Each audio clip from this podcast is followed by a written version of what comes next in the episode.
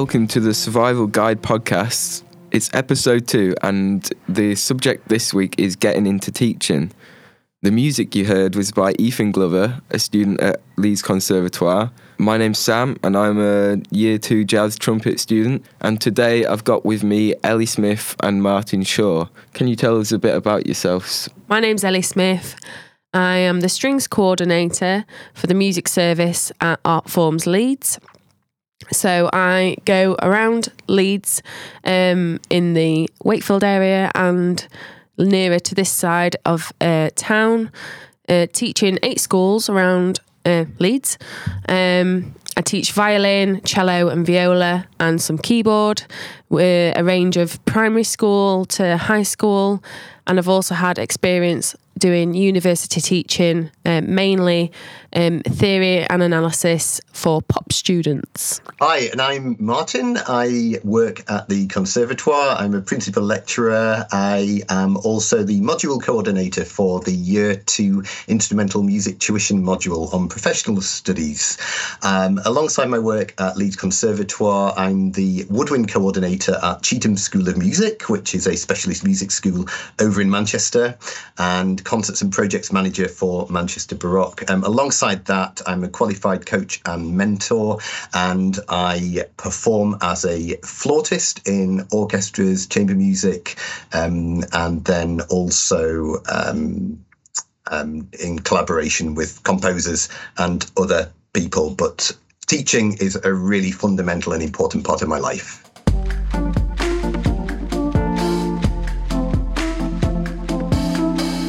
So, my first question tell us a bit about your performance and teaching experience. Um, so, I am strings coordinator for the music service, ArtForms Leeds.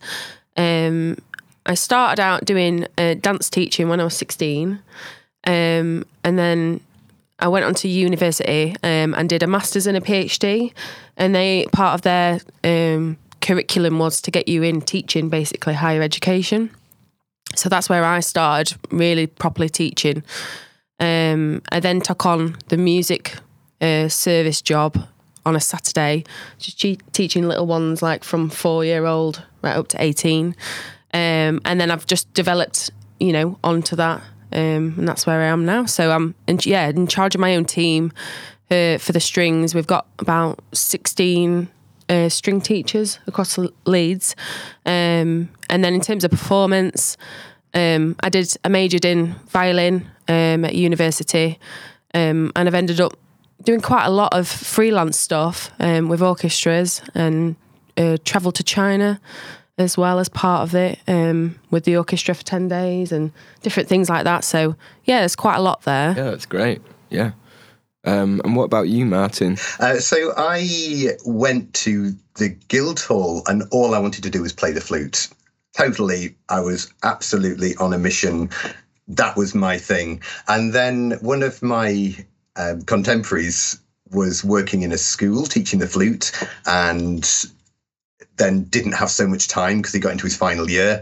Um, and I took over, and I was really blown away by how much I enjoyed it um, and how much uh, reward I got from doing it. So, um, sort of moving moving on beyond beyond my undergrad, um, teaching has always been part of what I've done um, around lots of other performing and researching and, and, and this, that, and the other. So I've taught uh, privately, I've taught in schools, sixth form, secondary schools, primary schools, um, and then I've taught at Leeds Conservatoire for quite a few years now um, in quite a lot of different ways, um, different areas. And one of the things that I love about Leeds is there are so many different pathways, so many different parts to the course. So as well as teaching the flute, I take ensembles. Um, I uh, work alongside Sam, of course, on the uh, the instrumental music tuition module, um, and then alongside all of those things, I perform in orchestras as a soloist, chamber music. Um, I'm also the concerts and projects manager for Manchester Baroque, which is an orchestra over in Manchester. And then I work together with uh, composers as well. Um, I think one of the things that I've really enjoyed about that balance of teaching and performing is that with performing, we might spend a long time working up to doing a concert, um, hours and hours of work. Then we do the concert. And then so many times we don't get any feedback. And we can feel that real sense of, um, of, of, of, feeling like we're, coming down from a high. Um, and what was it all about? We've performed, it's all over, there's nothing tangible there. Um, and with teaching, it can be quite the opposite. There can be real tangible tangible goals for the students, um, and at the end of those those goals, they might get a piece of paper with a certificate on it. They might um, be successful in reaching a goal of joining a choir, something like that. So um, for me, that that balance of teaching and performing is, is really good for my own sort of self sense of fulfillment and, and achievement, and and just feeling that I'm giving something something back um, to, to music and, and sharing all the things that, that I enjoy as well. Yeah, that's amazing. I, mean, you've touched on it there, but my next question was going to be why teach. Um, You've touched on a few things there, Martyn. Do you have anything else to say about why you like to teach? Yeah, I mean, I suppose ultimately it's because I like helping people to achieve their goals, whatever age they are and whatever their, their goals are. Uh, you know, that being able to help people fulfill their potential and share their enjoyment of music, it, it's something that it sits really strongly within me. And there's lots of people that go into music because of that love of music and and, and to be able to share that and, and share that um, enjoyment of different different types of music and and to help music be part of people's lives. What What do you think, Ellie?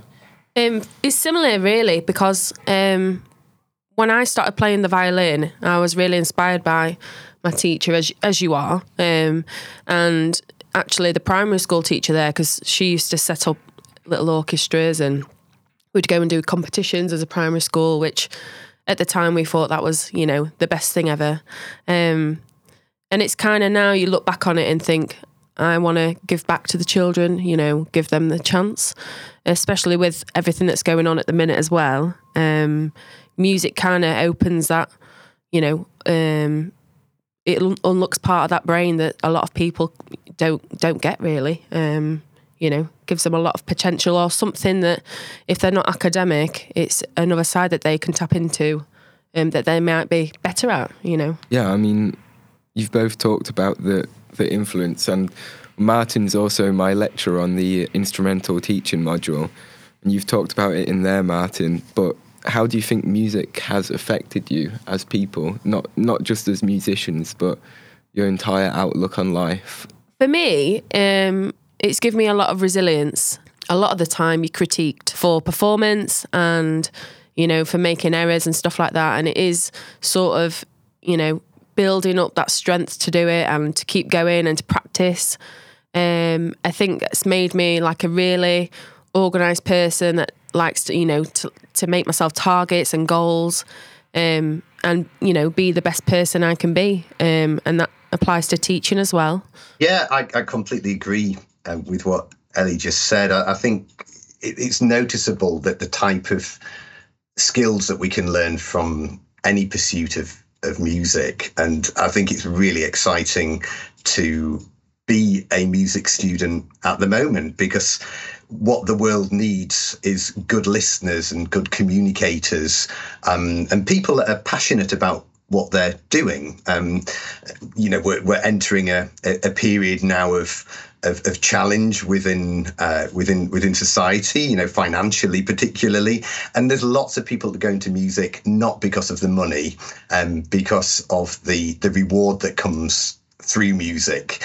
Um, and I think we can apply all of those skills so broadly, um, and not just in our professional life as well. I think it's it's helped me make friends. Um, it's helped me being be empathic when I'm talking to colleagues who might have have problems. Um, it spurred me on personally to do a coaching and mentoring qualification, um, which is something that I use professionally, but something where um, even just at a bus stop or in the pub or just a stranger in the street, if somebody within conversation has some sort of problem. We we as musicians are so attuned to responding, um, responding at, at, short notice to things that I think it can it can really help us just generally in our lives and in the world, in our relationships, um, and in how we're I think in tune with our own selves, with our own well-being, and our ability to help the well-being of others around us as well.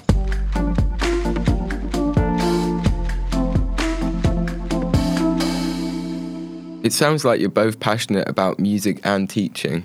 How would you advise a student, or, or not even a student, but someone who's older, who's maybe passionate about getting into teaching but doesn't know where to start? For me, um, mine was just doing voluntary placements. Um, I don't know if it's something that your course provides. Um, we had a module that it basically taught you about all the different things that you could do um, with your music degree, and one of those obviously was teaching. Um, that was quite you know the big one. And they encouraged you to go on a placement. So i went and did a teaching placement at a primary school. But then from that obviously it's just putting yourself out there isn't it as well? But yeah i definitely encouraged to do some voluntary placements because you just don't know who's watching as well. And you know if you're presenting good work or good teaching um, you never know. It just it could you know they could just offer you a position. Yeah, and I think there's so many parts of music which are about making those connections and those networks with people. Um, teaching can be quite quite uh, you know really excellent way of, of doing that um, i'm going to be slightly biased now i guess one of the really fabulous things for students at leeds conservatoire is the possibility of studying for an entire year um, instrumental music tuition, instrumental or vocal music tuition. There's very few places at an undergrad that you're able to do that.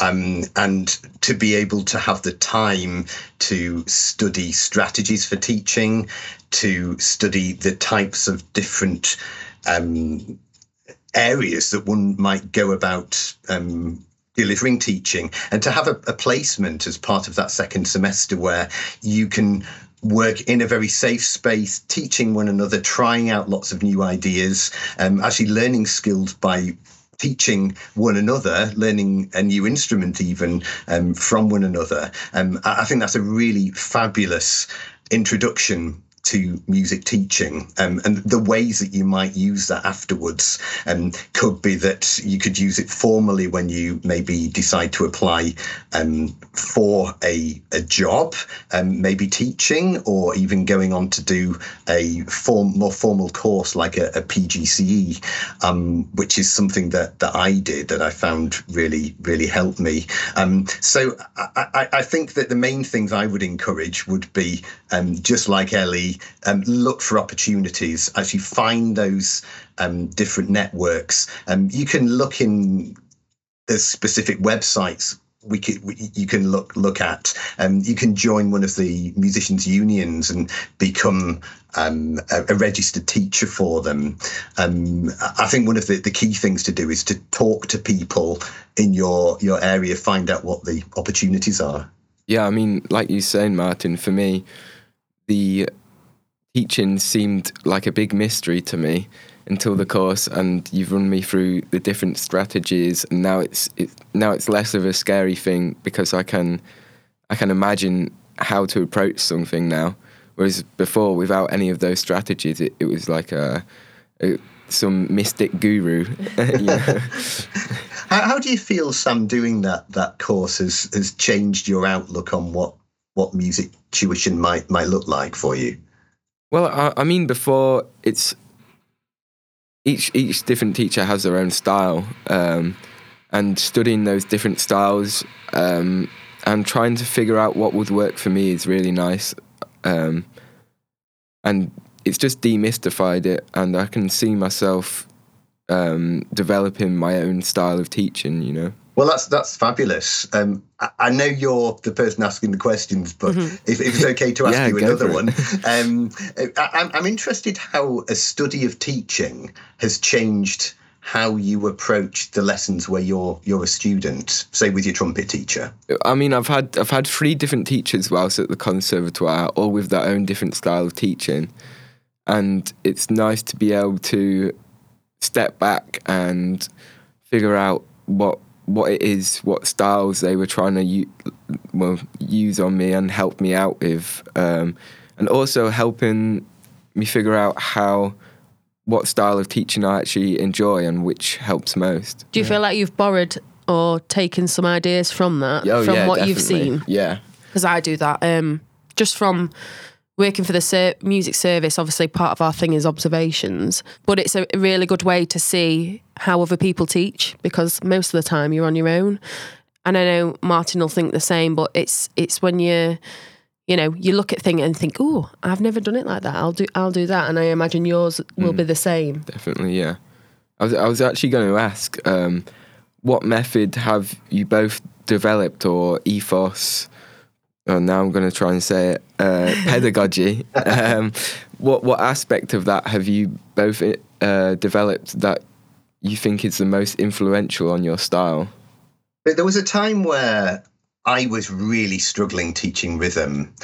Um, and there was a huge correlation, it seemed, between those who appeared to become despondent with my teaching and the frustrations I was feeling on the inside about why they didn't seem to be understanding what I was I was teaching them. Um, and, and rhythmically, um, I was putting a finger on the fact that I was teaching rhythm in quite a mathematical way, using fractions, using numbers, which might have been understood theoretically, but once they're put into practice, seem to be quite quite different. Um, and then I met a colleague who was studying Dalcroze Eurythmics, which is a Swiss style of of, of teaching and learning, uh, which Sam has uh, covered a little bit in this uh, module already.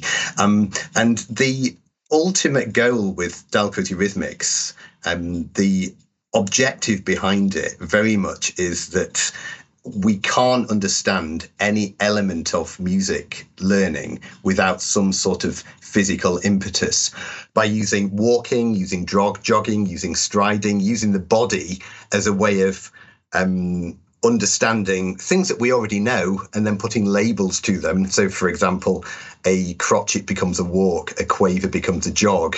It suddenly becomes fun and engaging. And just through um, I, I, studied this as at an evening school for two years. Um, it completely transformed both the way I taught, but also the way I saw uh, rhythm myself. And, and that can be one of the really powerful elements of music where when there's something that we struggle with, maybe an element of technique, by teaching that technique, it actually makes us better as performers of that technique. It helps clear up and demystify, to use Sam's Sam's words. Yeah, it's great. Mine's very similar um, in terms of I'm a quite a visual visual learner. Um, I've got background in dance as well, so everything for me is very physical. Which obviously with the violin as well, doing demonstrations helps.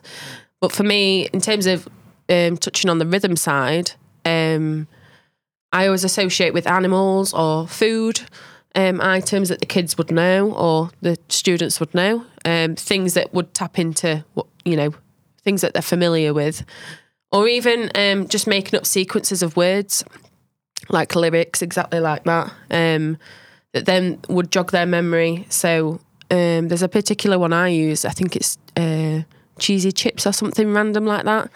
That I always use, but they know it's like a really syncopated um, pattern. So yeah, using different things other than the obvious thing, um, like you say, the mathematical side. Yeah, I mean, it both sounds like you've tailored your teaching to your students, but and you touched on it a bit, Martyn, when you with some students you couldn't get through.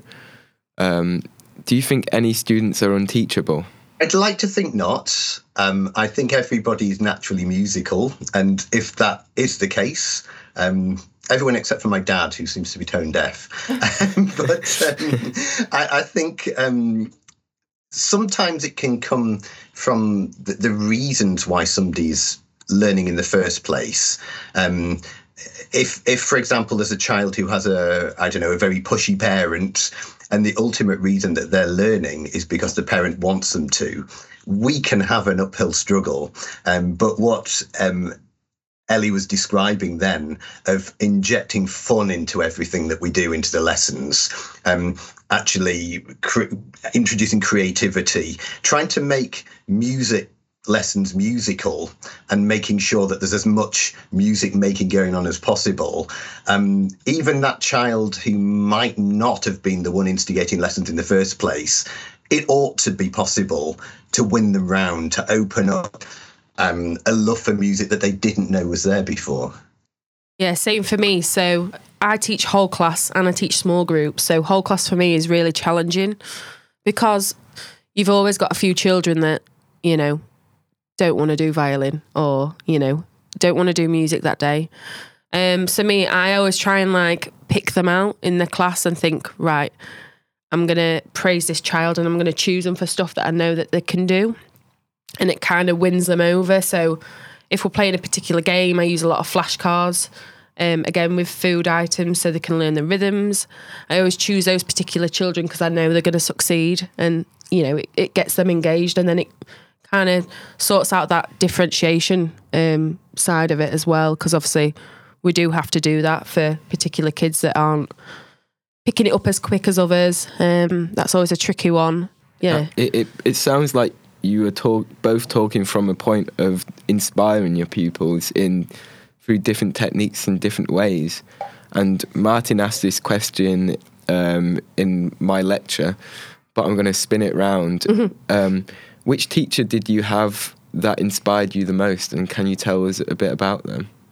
For me, it was my um, primary school teacher who did year three, and then she did year six. I had her for two years, and she was the one that did the music. She was the music lead. And I just thought she was fantastic at the school. She was so engaging with the children. She was like down their level and always wanted to push us to be our best. Um, and it's one of those things like she's still kept in contact. She still brings us in to come and do little demos for the kids and stuff.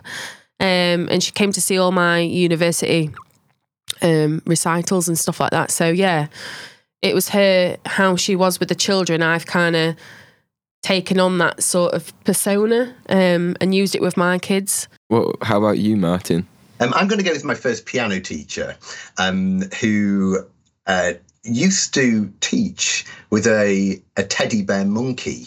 Uh-huh. she had lots of young students, and the teddy bear um, was called Charlie, and Charlie would always sit on her knee, and Charlie would be the person that would hijack lessons sometimes and scribble all over the music with felt tip pens. And um, he'd also be the one where, if there were things which weren't quite so good, things that needed maybe some improvement. Um, it would always be Charlie doing it, and because it was the the make believe stuffed um, stuffed teddy bear that was doing all of this. Mm-hmm. It was just so inspiring as a child. Children learn through play, and I can see that play was a really big part of, of her lessons.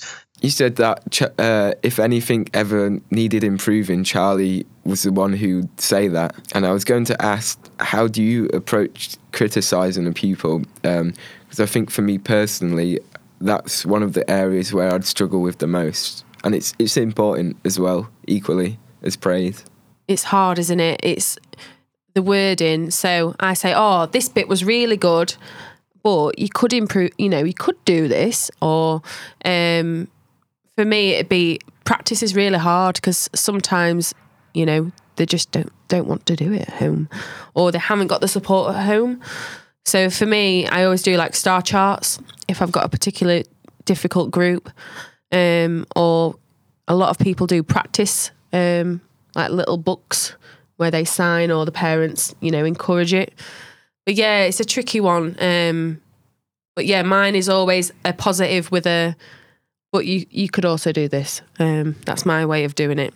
Yeah, and I, I think um, hearing hearing Ellie Ellie talk, and Ellie and I haven't met in person yet, but I, I can tell from Ellie that, that what, what she's trying to create is this real safe space for her students, and and and I, I certainly try to do the same. Um, the, the the idea that actually what we're there to do is to to learn to share music to improve our playing um, And if we can create a very warm, nurturing, encouraging environment, then if somebody maybe makes mistakes, or if Yeah. we as the teacher are suggesting things which can help improve, um, then we're, we're doing it in a in in an environment where improvement is the thing which is is seen as being as being positive. So, um, like Ellie, I think a golden rule: two two positives, two improvements, um, and then I think our use of language is is key. You know, we can say, "Oh, all the notes were completely wrong," or we can say, um, "To make it even better." I wonder Yeah. if there's a few notes that we could try to make even more fluent from the, the notes which are you know printed um, on the on the, the, the page, um, or quite often drawing out answers from the students themselves um, and asking them what they thought was, Yeah. was great, how they might make it even even better. Um, but uh, yeah, I think trying to avoid um, sort of- Negatives. yeah. yeah. negative stance. It's always about how we're going to to im- improve. Yeah, I um I do similar to you. I do self reflection as well. So I go, oh, which which bit did you think was hard? You know, or which bit do you think we need to work on a little bit more? And then they actually they know, don't they? So it's not like you're going, oh, you've done that bit wrong, or um, they know which bit they're struggling with, and then you go right. Um, let's break it down then, and then I of- I normally change up the rhythm so that they're not thinking about they're just doing the notes and take it out of context. Self reflection um, is good because then they're, it's not you pointing it out, basically. Yeah, and I think if you've got a group of a group of more than one child, actually using peer-to-peer feedback can be really helpful as well, because you know that it's it's not going to be taken possibly in the same way when it's um, from one of their, their peer group, but also that we know peer-to-peer learning is the most powerful thing. Um, and so if we can get our students to help one another to progress, um, they're likely to do it in a way which is going to be much more child friendly. Um, You hope, and hopefully there won't be any tears that way.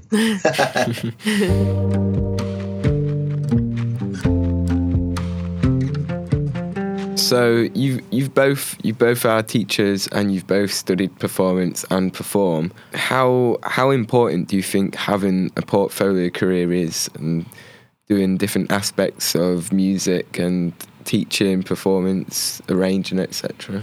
I firmly believe that the musicians of the future are going to be those who can do a range of things really well. Um, if we can equip ourselves with a range of very unique skills, um, like Sam, I know at the moment is exploring some djembe. Um, there was a Yeah. time where, as musicians, we felt we needed to focus in on one thing. You know, become that expert in one field. Um, I- I think the world has moved on so far from that that actually, if we can do lots and lots of things really well, we can make ourselves thoroughly employable by coming with a unique set um, of skills. Um, and I think one of the, the beauties of the music industry is how robust it is. I've got lots of colleagues who were only performers before COVID, who had a real um, wake up moment when all of their work disappeared overnight. And rather than needing to turn to a completely different industry, the music industry is so diverse that there's so many different things that we can still play a, a part in. Um, and actually, if there is, and there will at some point be another pandemic, if we have equipped ourselves with enough broad, varied, uh, excellent skills, um, which I do believe Leeds Conservatoire can, can offer, um, then it sets us in a place where we can find music thoroughly um, thoroughly enjoyable and thoroughly rewarding. Because remember, we're doing it for the rest of our lives. Um, we don't want to put all of our eggs in one basket because what if we, in 10 years, don't like that basket anymore? So for me, looking at when you look at your CV, um, obviously it's always going to be there, isn't it? When you're looking for jobs. Um, to me, it's just my CV, but um, when you get someone into proofread, you realise how diverse you know you've been over the past few years, and that is just from building your skills up, like you say, the experiences. For me, um, adding in the extra little things like going out of my way to join an orchestra, which then just happened to be going on tour to China, which was an amazing experience, or having contacts at university. So for me, I ended up, um, we were talking about before, doing a recording um, for a producer, which ended up on one of the FIFAs the other year. Um, I did some of the string parts, which was really cool.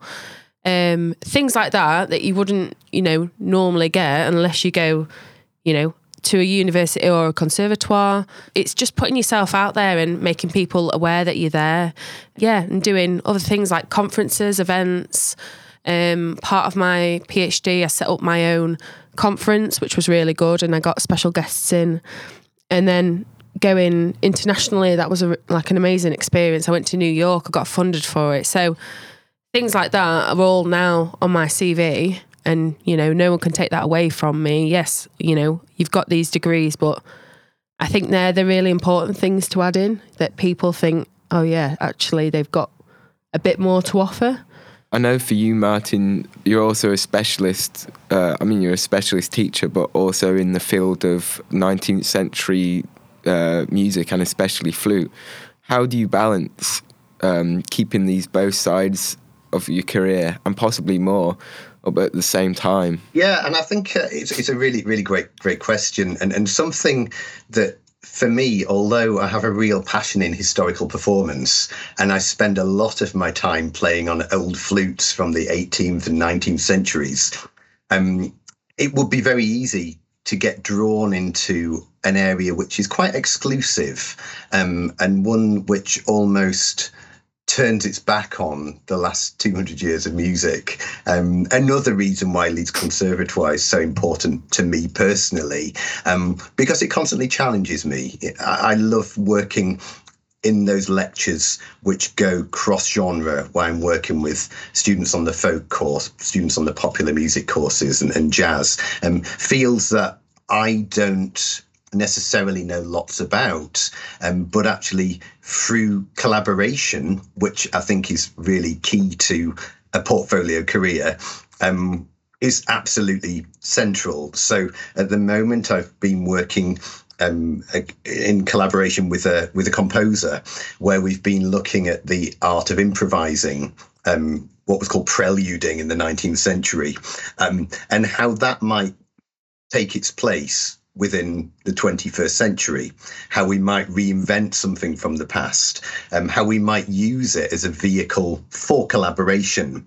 Um, and I, I think that that sort of collaborative approach makes what I do relevant, um, relevant to myself, but also relevant to the whole music field, um, and allows me to make contributions um, into the, the, the music sphere um, moving forward. So yes, I think it's it, it's really important on on many levels.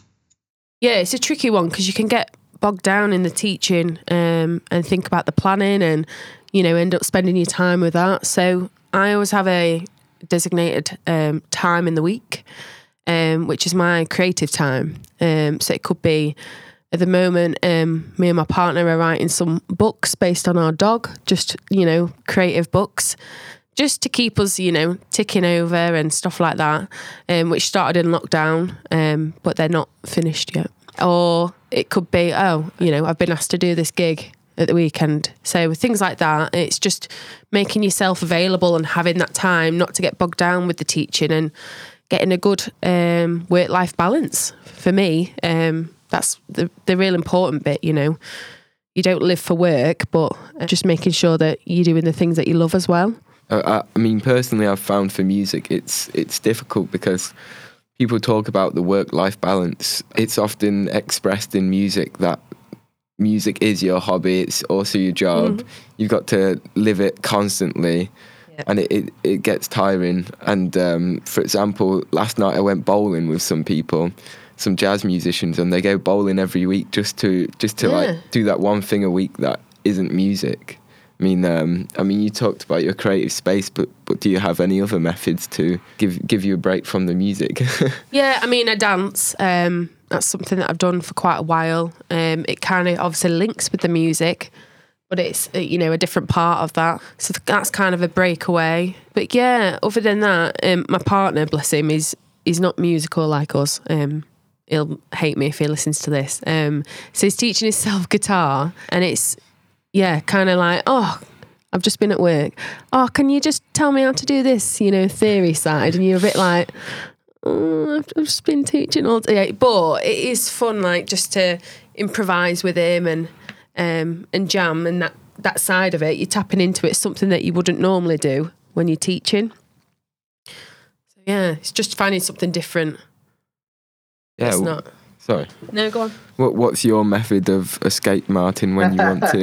I think uh, following on from the canine theme, um, I do quite a lot of running, go to the gym. Um, I'm really, really passionate about dog agility, actually. Um, and Love that. one one of the I've, I've done I've done lots of uh, CPD courses and things about about teaching, but actually, what I learned the most for teaching skills was from training a dog, um, and it was because of um, the very kind of clear sense of direction that that's needed, use of the the visual as well as the auditory, and particularly with agility, if I get one hand signal slightly wrong, um, or I slightly hesitate in a certain way, the dog won't hit the white mark when it's going over a seesaw, say. Um, and um, yeah, I have also done some um, heel work to music, which is where you're learning to train your dog together with music. Um, and in, in the very first class, the a lady taking the class who had a Leonberger, which is a great big dog, um, had her Leonberger um, stepping across the room to hip hop. Um, and our homework for the first the first week was to go away and find the type of music that our dog would, would respond to. And I thought she was absolutely bonkers love until I discovered that there was some types of music that the dog would just not feel the beat. And the only type of music that she felt the beat to was 18th century English folk dance music. Amazing. So she learned a whole choreography to a Playford dance called Picking Up Sticks, which seemed to be quite apt for a dog. That's amazing. I really like that. yeah, I do. Yeah. Well, thank you, thank you for coming and being on the podcast um, and letting me grill you. Thank you, thank you for having me. Yeah, Absolute no problem. pleasure, Sam. Thank you. Thank you. Yeah, everything you said was really helpful, and I hope it helps the people listening, the students, and anyone tuning in.